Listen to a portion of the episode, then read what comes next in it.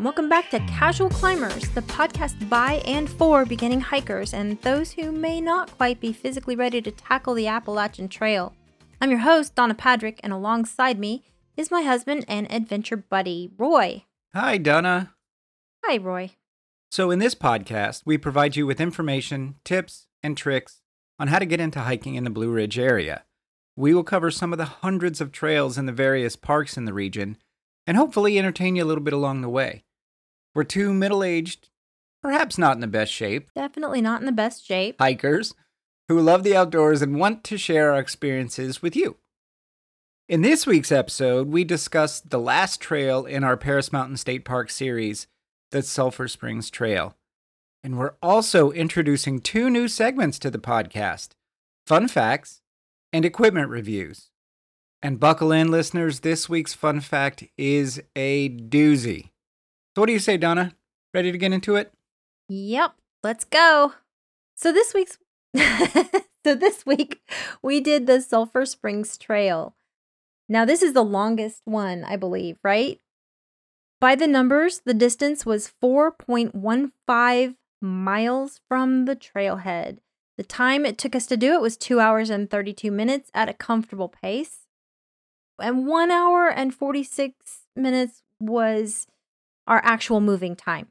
So our lowest point was 975 feet above sea level, and the highest point was 1,500 feet above sea level.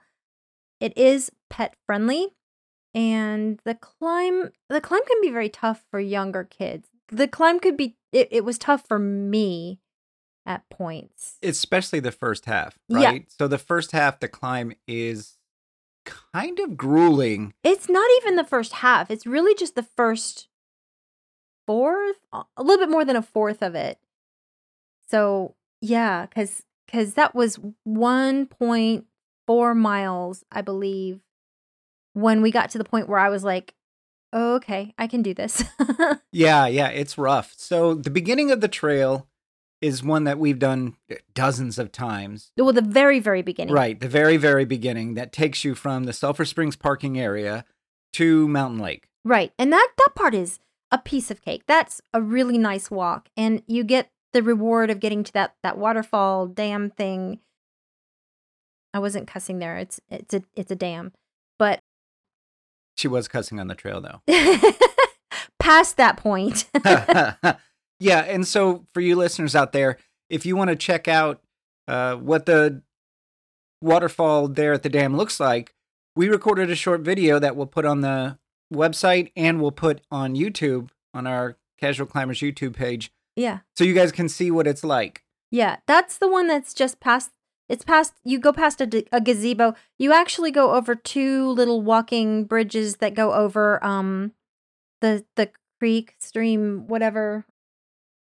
And they just redid the second little bridge that you go over. It used to not have handrails. It used to just honestly, the second little bridge uh, walking across it always felt very sketch to me because it would be easy to it would have been easy to fall off of it and into the water it's not that far of a drop you wouldn't die Right, it's about But- probably two feet off the creek, and the creek's not very deep. But you're right, the wood there was no handrails, and the wood was it wasn't as, yeah and it wasn't as Aging. wide as it is now so now it's much nicer there's handrails and it's you can tell it's new wood and also the gazebo they um redid the roof They did. Yeah. That gazebo is really nice and there's plenty of room. You can fit easily 20 people on the benches Yeah. that line the gazebo. and they seem to have cleared the land a bit around the gazebo too so i'm not i'm not sure why maybe They but they're clearly doing work there. Yeah. They, might want to make, you know, make that a an area where people can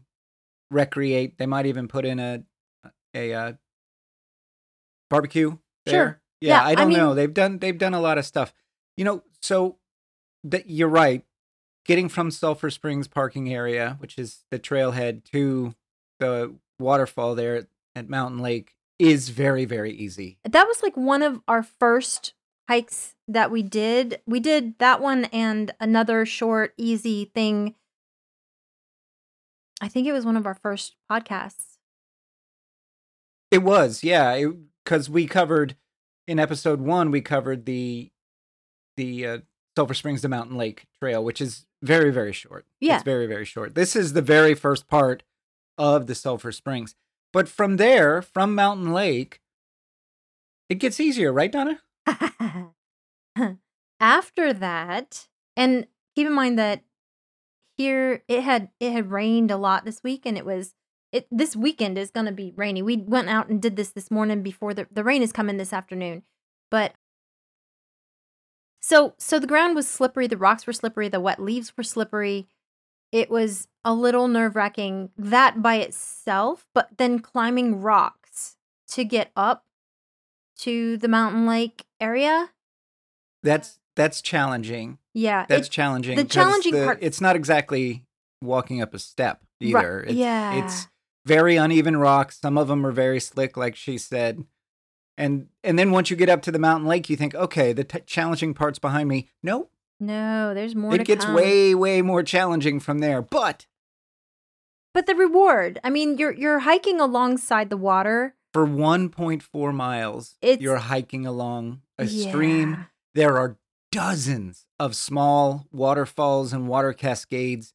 You can hear the stream just babbling all around you for the first 1.4 miles of the Sulphur Springs Trail. And it is glorious to walk along that tr- along those streams. Yeah, it is pretty quick after because because you kind of walk past the mount the mountain lake and you're now going into like more of the stream or creek kind of I guess what's feeding the mountain lake. And so you have to climb over this big rock. And I sometimes I think is it better to climb over this kind of going from a higher point to a lower point or would it be better coming back? Because you could it's a loop so you could take it from the you could take the easy way first and then this would be the harder way coming back. We did the harder stuff first and then had the easy way back. I think that was the right choice. It is the better way, in my opinion, as well, because uh, for for a number of reasons. One, if you do the harder stuff first, then you have the easier decline back when you're already tired. yeah So rather than going two and a half miles and then having to do the decline on these on these treacherous rocks, and I find going down, you know, difficult terrain is way more difficult and potentially dangerous than going up difficult terrain because your weight is already wanting to pull you down, so the chance of slipping and falling is much higher. right yeah yeah so We took lots of pictures on this. yeah lots of pictures. It this quickly cemented Sulphur Springs Trail as my favorite trail in Paris Mountain State Park. I absolutely loved every second of it, even though there were times in the first half where there were 23 degree grades going up. Yeah, that wasn't that wasn't super fun to me. Not my favorite thing, but but you do I mean, you're doing the difficult part and you have the reward right alongside of you. You hear the water, you can see the water. There's plenty of places to stop and dip your feet in the water if you want to. Yeah, that now you say that. Okay, so let me clarify. There's no benches. There's no benches, are no where where I feel like there should be benches.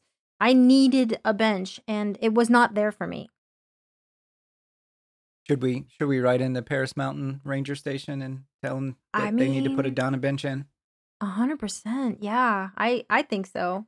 But there are places, there are Eh, logs that you could sit on. I there mean, are rocks that you could sit on. We have been in that area. Now, this is the first time that we did the whole Sulphur Springs loop, but we had done that portion of the Sulphur Springs Trail a, a few times, and it's always great to sit down, you know, look through the rocks in the stream for for a, a gem of a piece of mica or a nice piece of quartz or something like that. yeah. It's it's great. I I absolutely loved it. The challenge to me was well worth it. It is it is more challenging the first half Yeah. than the Brissy Ridge at any point was. I would say that when we were about 1.2 miles in, and I was just so tired of going up, and I kept feeling like we have to be close to the top of this mountain by now.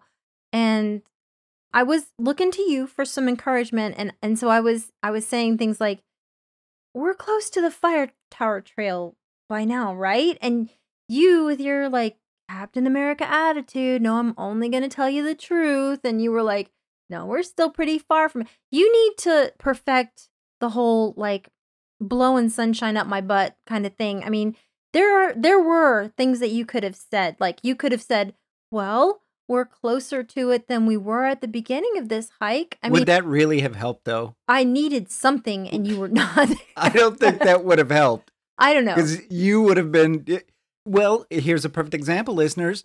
She was huffing and puffing I at one point, and I I said, "Hey, honey, how you doing?" And she gave me a very snarky response. I, I So I do not think that me saying, "Well, we're closer than when we started," would have been any help to you. Yeah. So I am typically a very positive person and I try to be, you know, a nice person. I like I'm I'm empathic and I I like for me to be happy and for the people that I'm with to be happy. But you are the nicest person I know. I I was at a point where I, I had to explain to Roy that I use the example of a woman in labor about to have a baby. What does she do when you try to comfort her? I mean, she she may bite your head off. And that was kind I was right on the cusp of being like, like do not try and comfort me in this moment because I am not sure I'm going to live through this because it was that hard for me to go up those last 0.2 mi- miles of going up. It's rough. And so I will post on the website in the trail photo section the escalation profile that Komoot gives you, and you will see what we mean by the first half being a consistent, pretty strong climb up. It's up. It's just up. It is. But again, yeah, I'm- um, first of all, you made it through like a champion. Yeah, yeah. And I'm proud of that. as you should be because it is not this is not even even uh, AllTrails which caters to experienced hikers calls this a strenuous hike Uh, yeah. At the first 1.4 miles of it. this is definitely a break a sweat hike Holy cow, is it? Yes. And it was what, 52 degrees today? Um, when we started, I think it was like 52. Yeah. And my goodness, was, this is a this is a feel the burn hike I was sweating. I was yeah really sweating. I mean, I, ha- I I actually have a picture of me with my hair completely soaked in sweat. And this is this is probably halfway through the hard part. I was sweating. yeah it's no joke for any of you listeners out there who are brand new to hiking like brand new this will be your first mountain hike i don't recommend doing this one as your first one because it is challenging Unless Now- you're unless you're young and I don't know. If you're young and unbreakable, sure, that's fine. Now, also, also, I wanted to point out there is this one section of this hike where if you're afraid of heights, the the path gets kind of narrow and it is pretty much straight down on your right hand side and it's pretty much straight up on your left hand side. Do you remember that part, Roy? I do. Yeah, and down, I mean, down there's the creek and stuff, but it is very pretty. But I, I, I'm not necessarily afraid of heights, but I got a little nervous just because, again, wet ground, wet rocks, wet leaves, slippery stuff. So You know what's what I really loved about this, and it goes to what you just said, is when you're looking down, there's a creek down there, and there is one section where there is this long waterfall yeah, that's probably from bottom to top, maybe 50 feet, but it's it's just this long rock where water is just constantly flowing down, and it it it looks kind of fun uh-huh. to, to slide down it. I'm sure it's sharp. It's not like sliding rock where you you know normal people can go and down, it's but also not a not a gradual decline either. It's da- like I mean, I don't know. It's it's Paris Mountains, um, Niagara Falls. I mean, it's I mean, yeah, I, I guess I don't know. It, I don't want to mislead lead, listeners. It, it it's not like the waterfall that you see there at the dam. It is Right. a gentle waterfall going down the rocks, but to me, it's there's nothing better, in my opinion, as a mountain hiker, a very inexperienced mountain hiker. There's nothing better than having constant little rewards for your hike, like Yeah, tiny little waterfalls, two, three, four feet, you know, and then pools of crystal clear water, and the the stream just babbling along. I, it's it it made the very challenging part worth every second. Yeah, and the um the water was flowing really strong because of all the rain we've had too. Right. It was it was moving, which is always nice, right? Yeah. But the second half. So the second half, it's almost a tale of two trails, Yeah. right? It's a totally different trail in the second half. It is a very gentle decline, lots of switchbacks on the way back. And normally I would find, you know, oh, it's gentle and, and there's only one cross of a mountain stream on the way back. But it is a very pretty cross I really actually enjoyed this. Yeah. Yeah, there. You know, the stream is not there. You don't have the the pleasure of the stream For the most to part. guide you. Yeah, Right, except for that one little crossing area. right. But the switchbacks were nice. the The trail is very well maintained, and I really, I, I enjoyed it. And there were some spots there where those trees, and we should, we should have looked this up before we did this, but to find out what kind of tree it is. But there's one tree that doesn't necessarily lose its leaves, but they get a real light shade of beige Yeah. and they kind of just glow Right. in the in the forest that has no trees. And today was an overcast day and still those leaves just you we we got to this one part of the trail and it was just like we we just walked into this beautiful color and it it's a feeling that you normally only get in the fall, I think, with the yellows and the reds and the oranges, Right. but I got that feeling with these beige leaves on an overcast day, which was impressive. It's it's really pretty great. I I we'll find out what those trees are for the next Yeah. episode listener or I'll put it in the show notes uh, of this episode when it drops on Monday, but it it really did add a nice bit of color to an otherwise otherwise pretty dreary day. Yeah. But the trail on the way back, like I said, it it was very gentle decline, lots of switchbacks. There was a few times that we went up and then down some more. And I was very little. yeah, I, Very little. because of the first half of the of the hike, I was a little bit grumpy about the times that we had to go up to go down on the second half because I was promised something different. I was promised that Yeah, we go but- up and then the next half is just going down and that's not strictly true. Well, but we're talking about two or three feet of an incline. Yeah. We're not talking about the 1.4 mile incline that we did at the beginning. this is true, but my my thighs were letting me know that that was unacceptable in that moment. But I, you know, I did make it through, and it was worth it. So I think that you would classify this trail. I mean, if we're classifying the the trails on Paris Mountain, this was your favorite. This was like ten out By of far 10 for my you. favorite. By far my favorite. And and Paris Mountain's got some really nice ones. It does. Some really nice ones. But this one, the first 1.4 miles is very physically challenging, but worth every sore muscle I'm going to have tomorrow morning. I, I I think that I think that I would have taken my time a little bit more with that difficult part or with the whole trail really if if the rain wasn't coming this afternoon we were trying to beat the rain because we the you know you know the weather the weather was saying that the rain was going to come in at 11, 11, Yeah, yeah. and they lied or it didn't come in. No, it's still not raining yet. yeah Yeah, I I agree with you. You could easily spend 2 hours just on the first half, 3 hours yeah just stopping and enjoying every little water cascade and waterfall, Sure. little pool. Yeah, absolutely. You absolutely could. I mean, I could totally see bringing some hiking chairs, you know, those little foldable small hiking chairs and packing a lunch and sitting in. There's one section that has a fairly large pool that is probably six, eight inches deep. I could totally see us bringing those chairs, sitting and having a lunch. You talking about those like like tr- try like um stools? Right. kind of- Yeah, those hiking stools, right. Huh. They're super light.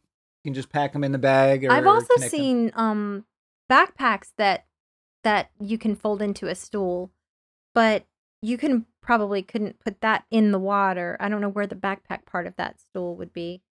Yeah, I don't know. I don't know. But, uh, you know, either way, it's, as you said, you could spend a lot of time just enjoying this trail. Yeah. So, listeners, if you're going to do this trail, give yourself plenty of time to stop and smell the roses. I mean, there's no were. roses. There's no roses. Yeah. But, in the spring, you can stop and smell the mountain laurels Yeah. and the rhododendrons. Uh, do they do the rhododendrons? Do they smell? I don't know if they smell. I don't know if they smell We're gonna have to find out. I don't know. Yeah. So yeah, that and so here's some some tips for you guys on where you can stop. On the very first part of the Sulphur Springs Trail, going clockwise, so starting at the parking area and going toward Mountain Lake and then around, there is the there is the uh, pavilion area The gazebo. the gazebo, thank you. That's there. Plenty of seating there. At the top of Mountain Lake, there is a bench Yep. before you start the real steep incline. yeah. And You then there's nothing until you get to the intersection of Sulphur Springs and Fire Tower. Yes. And from there, it's not right there at the intersection. You have to go left on the Fire Tower Trail, probably about a quarter mile, and then there's a bench there.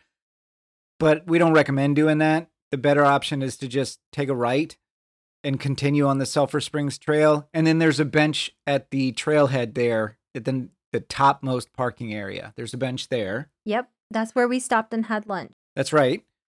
And then on the way back down, there's another parking area that has several picnic tables that is right along the Sulphur Springs Trail. So you can stop there as well. And there's like I said, there's several picnic tables. So you can stop there and and have lunch or just take a break. And then after that, it's a pretty nice, smooth hike down to back to the parking area. And of course, at the parking area, there's tons of seating. There's two giant pavilions, there's a, a wooden swing, and there's bathrooms there. There are also bathrooms at the top of the mountain in the overflow parking area. So if you need a bathroom halfway, that's where you'd go to the overflow overflow parking area. There's two two bathrooms. We talked about those during the uh, Brissy Ridge and the Pipsissewa Trail one. Yeah. So overall, Donna, this is a on our scale of difficulty. Piece of cake? Uh uh No. No. no. Is it a feel the burn?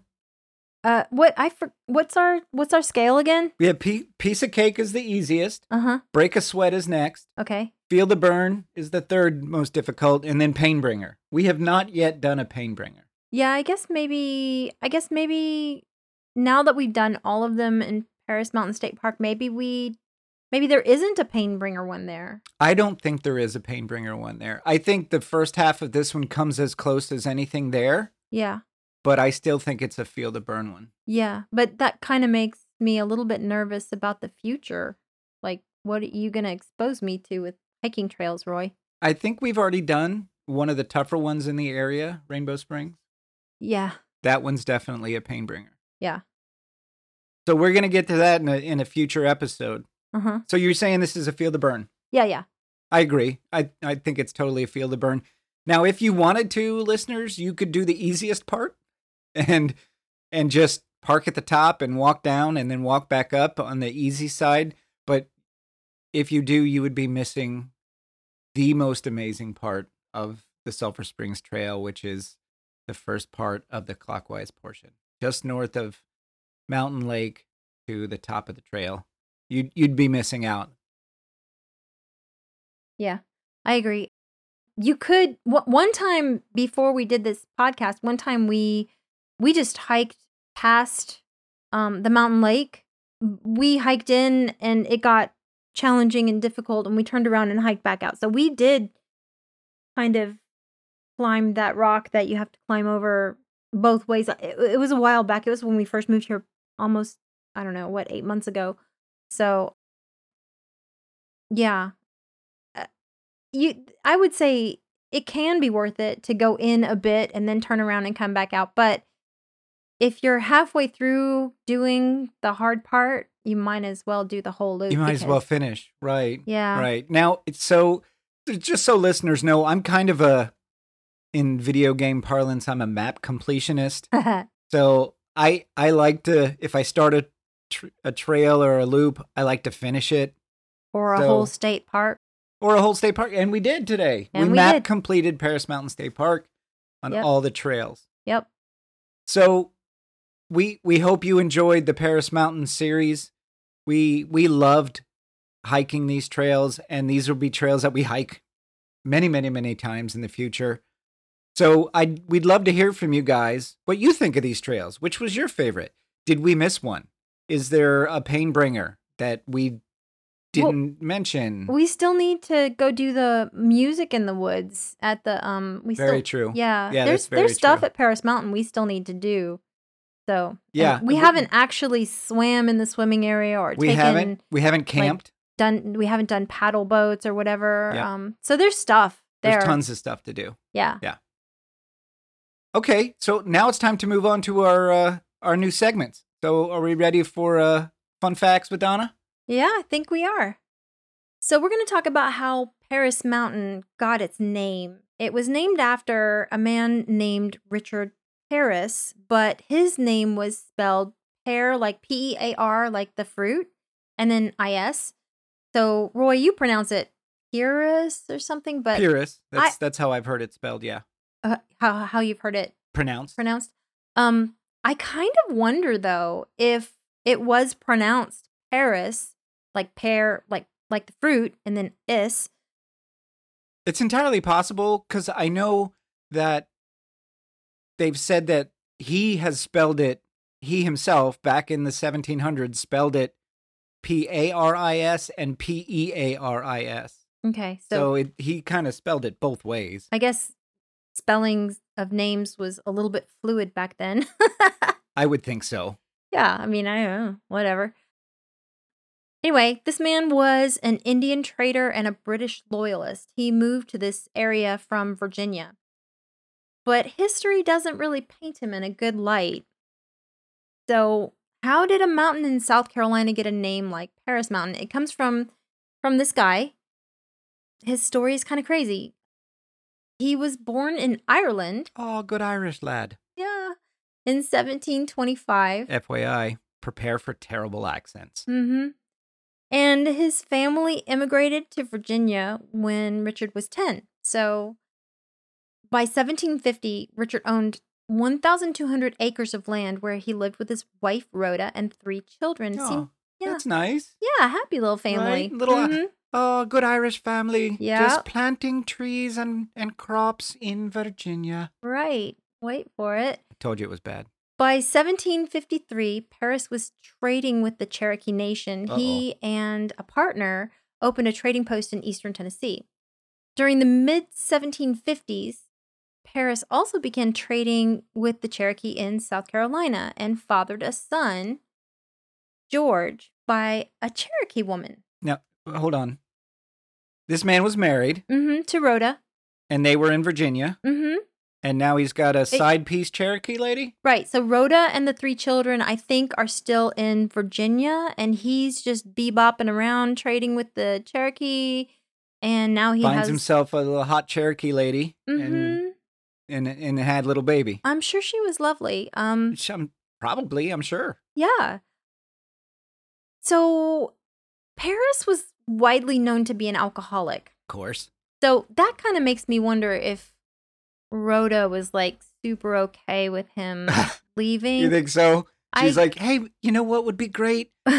Go go far away. I mean, south and trade for like a long time. Yeah, it's, it's this like business opportunity for you, and I wouldn't want to hold you back. So That is a very supportive wife. mhm, That is a very supportive wife. Yeah, I'll t- I'll stay here in Virginia and take care of the kids, and you you just go.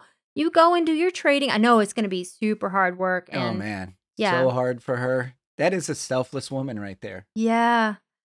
So, um, yeah, so he was an alcoholic and he fought in the French and Indian War, leading a company of Cherokee warriors on the Sandy Creek expedition in 1756. He served under the British General John Forbes when he captured Fort Duquesne or Mm-hmm. Duke. It looks like Duke. Duke Looks like Duquesne. yeah. Um, but it's Duquesne, from what I understand. Uh, and that was in 1758. So at the conclusion of the war, Pearis became an Indian agent for colonial Maryland. Okay, so I, I want to recap here. Mm-hmm. Born in Ireland Mm-hmm.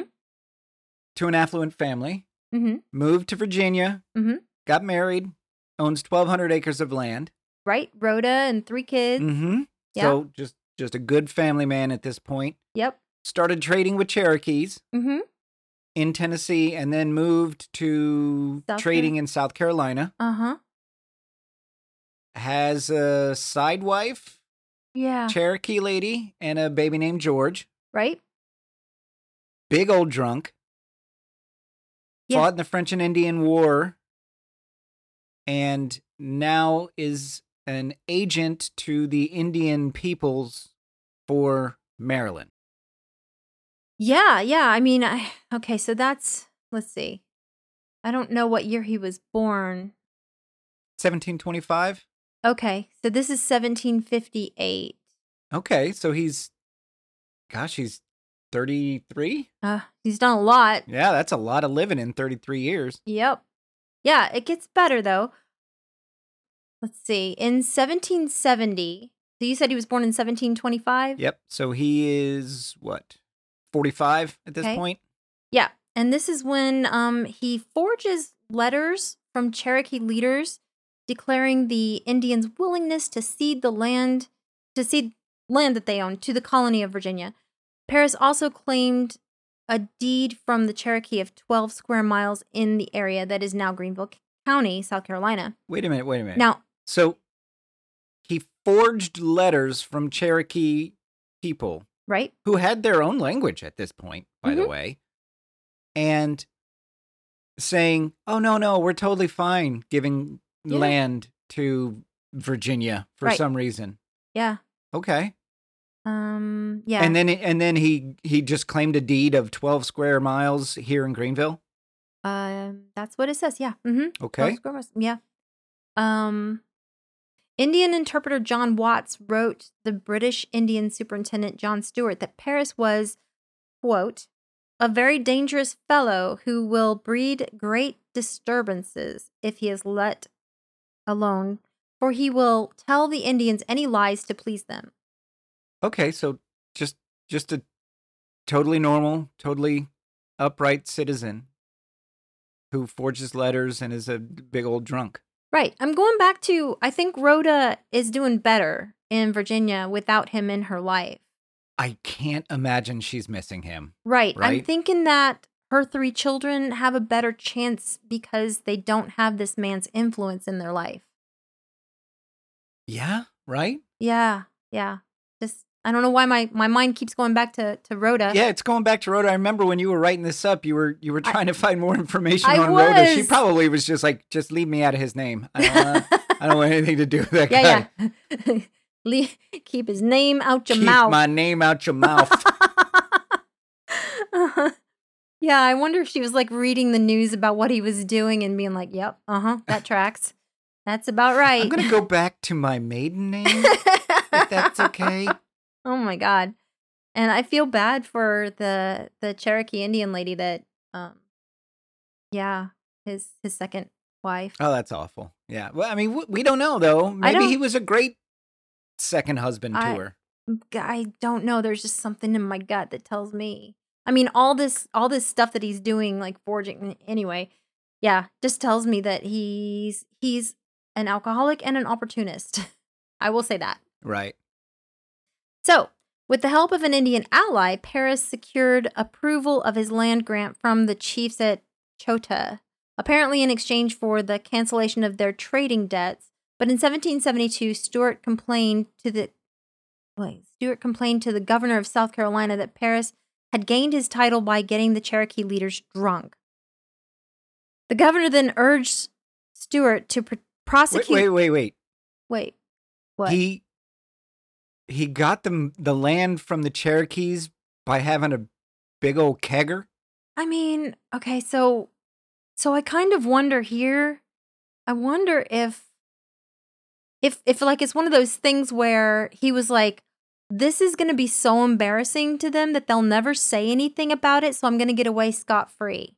I kind of wonder cuz it it you know, I mean, the Cherokee people are slash were slash are a proud people. Very, very. Yeah, so to to admit, you know, that hey, he schnookered us by getting us drunk. I I, guess, but I would think more than that. They'd be like, okay, now he dies. yeah. that is a very fair point. Yeah. I this guy is becoming more and more unlikable as you go. I know. cannot wait to hear more. uh I it's making my head hurt though. Like I'm I I'm trying to find a redeeming quality in this man. Okay. So yeah. Um, the governor then urged Stuart to prosecute Pearis for violating a 1739 statute that forbade British citizens to, to own Indian land. So good on the British, you know. I, That- yeah, I mean, we don't know what the impetus to that was. It might have been like, you can't own it, but the king can. You know, That's true. all hail the king. all right. So, meanwhile, while this is all being discussed about whether or not he can own this land, Pearis has begun to transfer the land to other whites. Of course he did. Yeah. Of course he did. Because he would not be him if he didn't do another terrible thing. I yeah.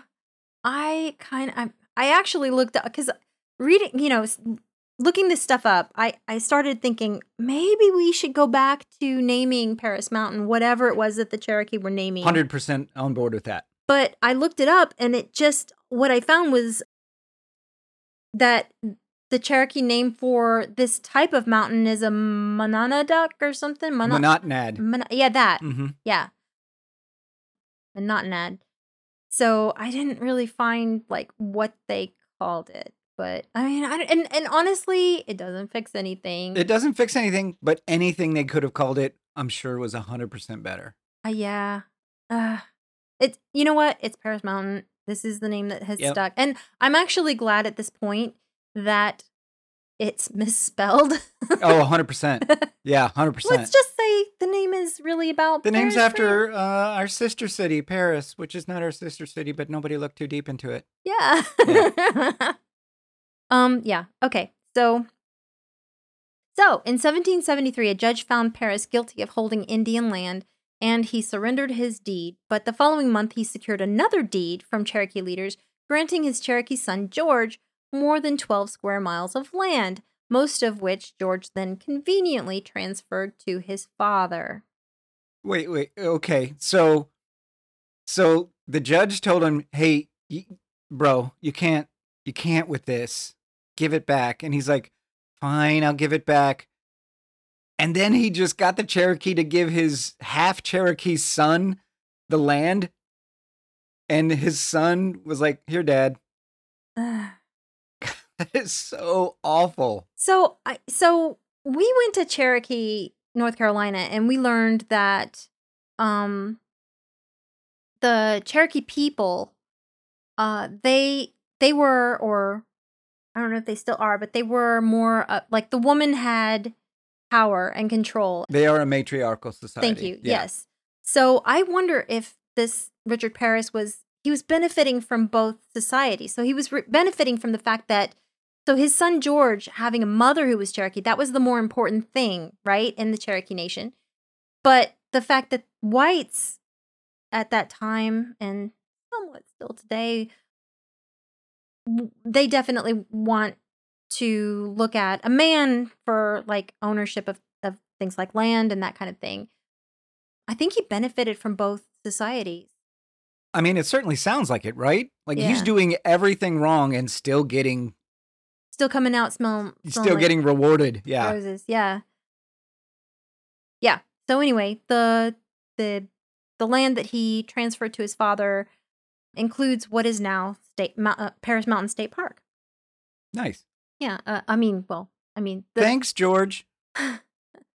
okay. You so, know, if they had just left it George, I would be okay with it. Because uh, the kid probably didn't do anything wrong, right? He was just born, not his fault. yeah. So Pearis served under the British during the Revolutionary War Oh as, God! as a It's- Tor- he Tory captain. keeps getting worse. yeah. As if he wasn't bad enough, he's now a Tory. Oh. Yeah.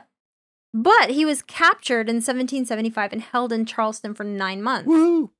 When he found his Greenville plantation and home had been burned, he left for British West Florida, which is now Alabama and parts of Louisiana and Florida. He continued to serve for the British Army during the war and was captured again in 1781. So he's bad. He- He's not. He's not a good soldier. Then well, sounds like I mean, captured twice. Yeah. Okay. So 1781. He was born in 1725. He's so older. that's what fifty six. Yeah, he's fifty six. I mean, so I'm 54 and I I can't imagine going off to war. Yeah, but he's not. I mean, he he's a captain or whatever at this Yeah. point. He's sitting on a horse, not doing a bunch of stuff. Oh, okay. All right. Well, then there's that. Also, I was thinking about the fact that he was an alcoholic, so his liver might not be too happy Oh, with it's- him it's- at this point. Yeah, it's a shriveled husk at this point. So, I mean, and, and we're talking about alcohol that was made back then. I don't know. Oh yeah, yeah. Oh well, I mean, so there there are two schools of thought on that, right? Good wine was really good, but bad moonshine and swish was really bad. So Yeah. Yeah. Um, I don't know. Okay. So General Andrew Pickens saved him from being killed by fellow prisoners who hated him and was sent in a boat down the river. that's awesome. Get out of here before your own people murder you. Uh, yeah. Yeah. I mean, that's one way of getting out of prison. I, mean, guess. Hey, I gotta go because everybody hates me. Right. Yeah. Yeah.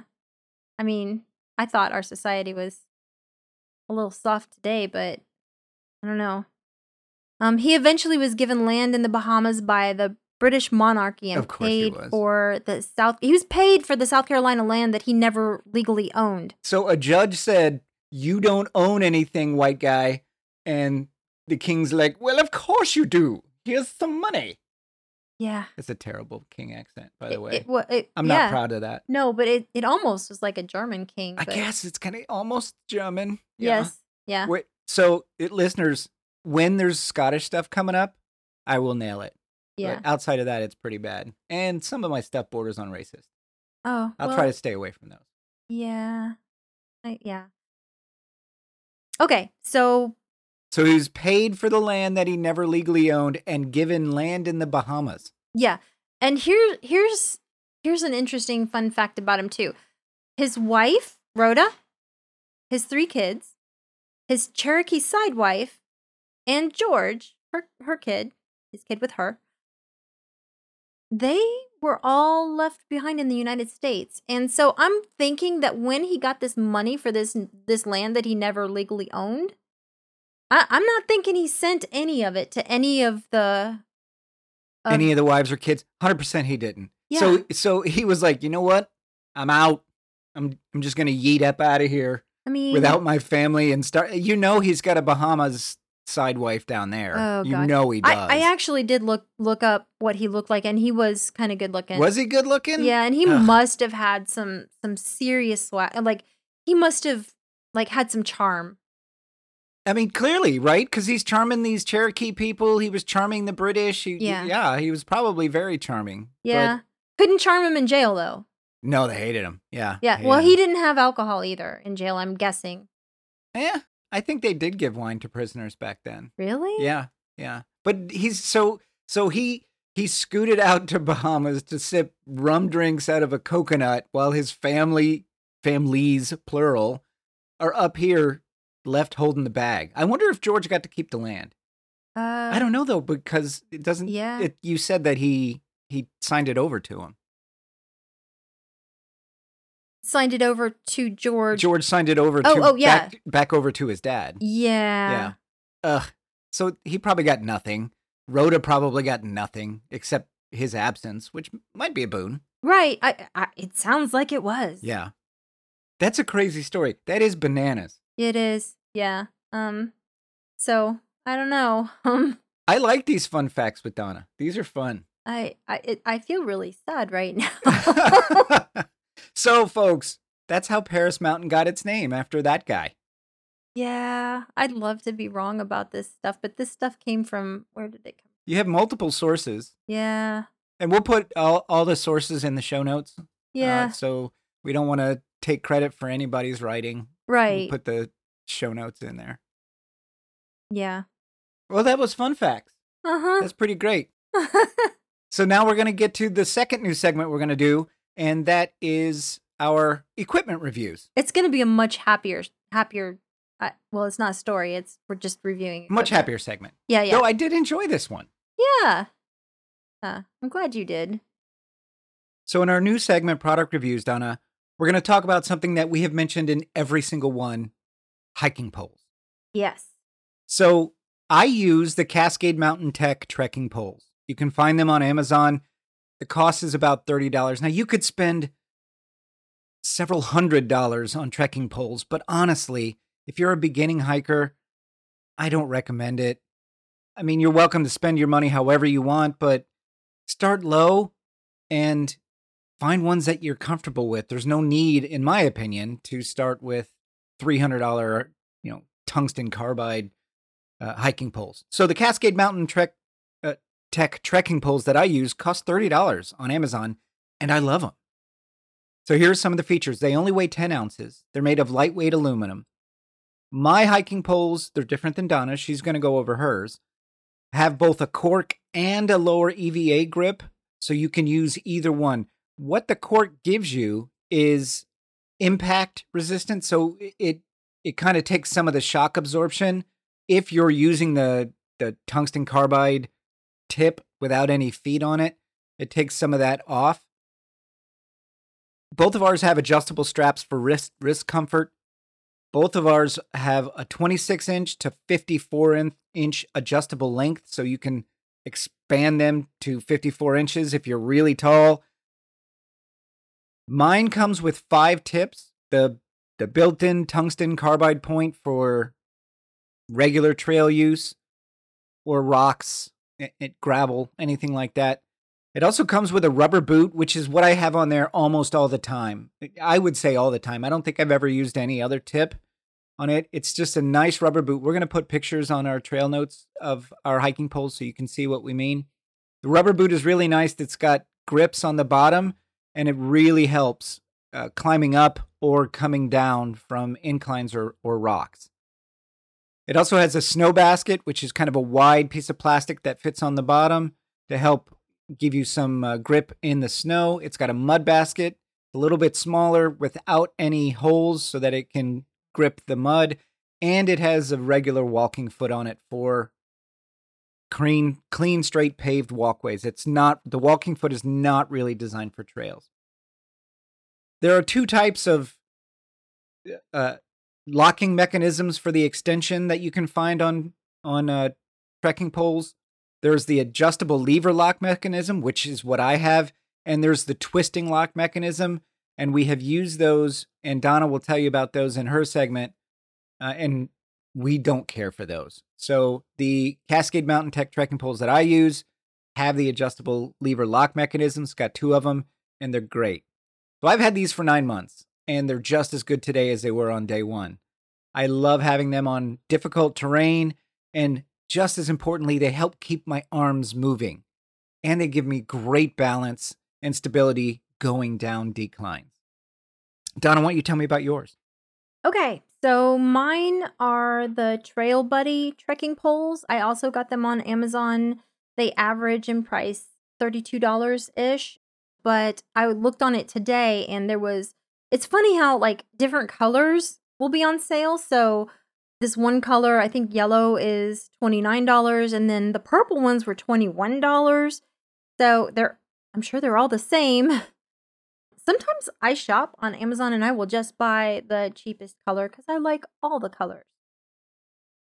But yeah, I, I I do like the locking mechanism that you were talking about the um it's almost like like if you know the locking mechanism for a bicycle seat, like the lever thing underneath the bicycle seat, it's like a you can kind of tighten a screw and then is that how they are? That's right. Yeah, you Yeah. tighten the screw and you can push the clip down Right. to lock it in place.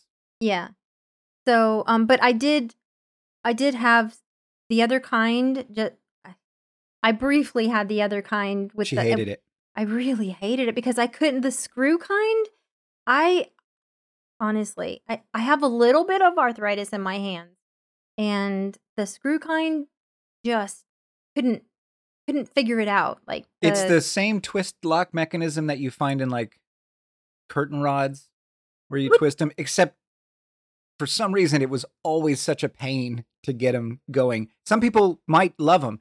The the one benefit to the twisting lock mechanism is that they're slightly lighter because they don't have the lever locks, but we're talking one or two ounces, not a huge difference. and I can do the curtain rod thing. The curtain rods, that's not a problem at all. But these, I don't know. They were tough. Just, they were tough. They just fought me. Um, and it might have just we might have gotten some faulty poles, so I don't know. But anyway, I like my my ones with the other kind of the the locking mechanism that like you have. They're lightweight aluminum. They weigh they weigh nine point seven ounces. A little bit lighter than mine. Yeah, Yeah. just a tiny bit. Cork and EVA grip. I never use the wrist thing. I don't know why, but they have a wrist strap for for comfort. I, I may at some point. Yeah, that, I find the strap is good for, you know, if you're on a long hike, like six, seven miles, and your hands start to get tired of gripping, you can let the wrist strap do some of the work for you instead of your hands doing it. And also, it's just so you don't lose them. Right, right. Yeah, 26 inches to 54 inches adjustable length. They come with four tips. Yours come with five tips. So, yeah, tungsten carbide point, snow basket, mud basket, and walking foot. I typically just keep it on the walking foot like you do. Well, we yours didn't come with that uh, rubber boot with Oh. the the strings on it, but we got them. So just so you know, listeners, you can buy replacement trekking pole tips, and I got some some of the uh, rubber boots that I have on mine for her, and of course they fit because typically the trekking poles are universal ends. Yes. Yeah, so I I actually am curious about hiking with them without anything uh, without any of the things on the bottom. Just the it's almost like a Just the tungsten carbide point. Mm-hmm. Yeah. Yeah. I kind of wonder if I I saw some people on the trail with that and I kind of wonder if that might be better, more secure, you know, like it's a point that would go down into the dirt or in between rocks or something like that. And on a slippery day like today was, I wonder if that would would have been better. I don't know if it would have been better on those slippery rocks because there's nowhere for it to go. But I, I what I like about the the rubber boot with the grips on the bottom is that it it really does grip the rocks pretty well. I mean, it's like the bottom of your hiking boot. right, right. It's that kind of rubber, Yeah. Um and and it's got a little bit of a tread to it. right? Yeah. Those stay on mine. I I rarely take them off. Yeah, I haven't taken mine. I I forgot that you had gotten things for them, but yeah, two adjustable lever lock mechanisms, and. So we took just one hiking pole with us on this hike today, and really the all of the hikes in Paris Mountain, I took just one hiking pole. For the hard part, there were a few times when I thought, kind of wish I had both of them. I don't know. I don't know why I didn't bring poles. I guess I just wanted one hand free. You didn't you didn't feel like you really needed them. Mm, There was a couple parts where it probably would have been climbing over rocks. Right. For me, the hiking poles are much more useful going down declines. Mm-hmm. They really give you balance. That's where I find the trekking poles are the most useful, is going down declines. So would you recommend these to others? Oh yeah, yeah, definitely. The Trail Buddy trekking poles or the Cascade Mountain Tech trekking poles, either one. Yeah. And so again, listeners, we're not endorsed by anybody. We paid for these. So it's not like we were giving them for free. Feel free to shop and get whatever you want. Our whole point is these are ones that we bought fairly inexpensive, and they work perfectly. Yeah, the Trail Buddy trekking poles. I when I looked at it today, the one color that was for some reason just twenty one dollars was purple. So if your favorite color is purple and you want some purple trekking poles, maybe today is the day to get them because they're on sale on Amazon. So Yeah, and if you're a couple like us and you want to just see if they're good for you, just buy one set and you can you can each use one. yeah, but purple's a girl color, so guys can't use. I wouldn't uh, I wouldn't mind using purple. Would you not? No. Th- It was a really pretty purple. It's a nice purple. Yeah. So that's our review for this week, guys. Uh the Cascade Mountain Tech trekking poles and the Trail Buddy trekking poles, both winners, both fairly inexpensive. You can get them on Amazon. You can also shop at REI or Outdoor Academy or Hibbett Sports, any, any major sporting goods place, and find them. You know, we we typically go to Amazon first because just the prices are cheap and we don't like to fight stores. So we Yeah. we we order from Amazon, but you know, get them wherever you want. Yeah. And and honestly, you could even you can even make your own from a piece of driftwood or stick. It doesn't really matter. We do just recommend having them on a lot of trails. There are some at Paris Mountain where you absolutely don't need them at all, like the like the the lake loop down at the bottom. You don't you don't need a, a trekking pole there at all. We carry them just to keep our arms active. Yeah. I just realized that two of my stepsons, their favorite color is purple, and I just said that purple is a girl I know, color. right? So Those are those are, and both of those stepsons are Navy. One's a Navy vet and one's active duty Navy. yep, yep. You just called them girly. You can cut this part out. I'm not going to cut it out. They're going to listen to this. Shout they're going to- know what their wicked and evil stepmother said. Shout out to Nico and Morgan. she called you girly boys. Uh uh I did not. So that's our show for this week, guys. Thanks for listening. We covered the Sulphur Springs Trail at Paris Mountain State Park. It's a fantastic trail. It's definitely a field of burn trail, especially the first half going clockwise. It is brutal on the legs and thighs, but worth every ache and pain you may feel from it. So be sure to check that one out. Maybe not as your first mountain hike ever, but definitely put it in your list of trails to hit while in the upstate South Carolina area. Yes. And thank you so much for listening. Please subscribe to us in whatever podcast app you use and be sure to leave us a review. That's how our show grows.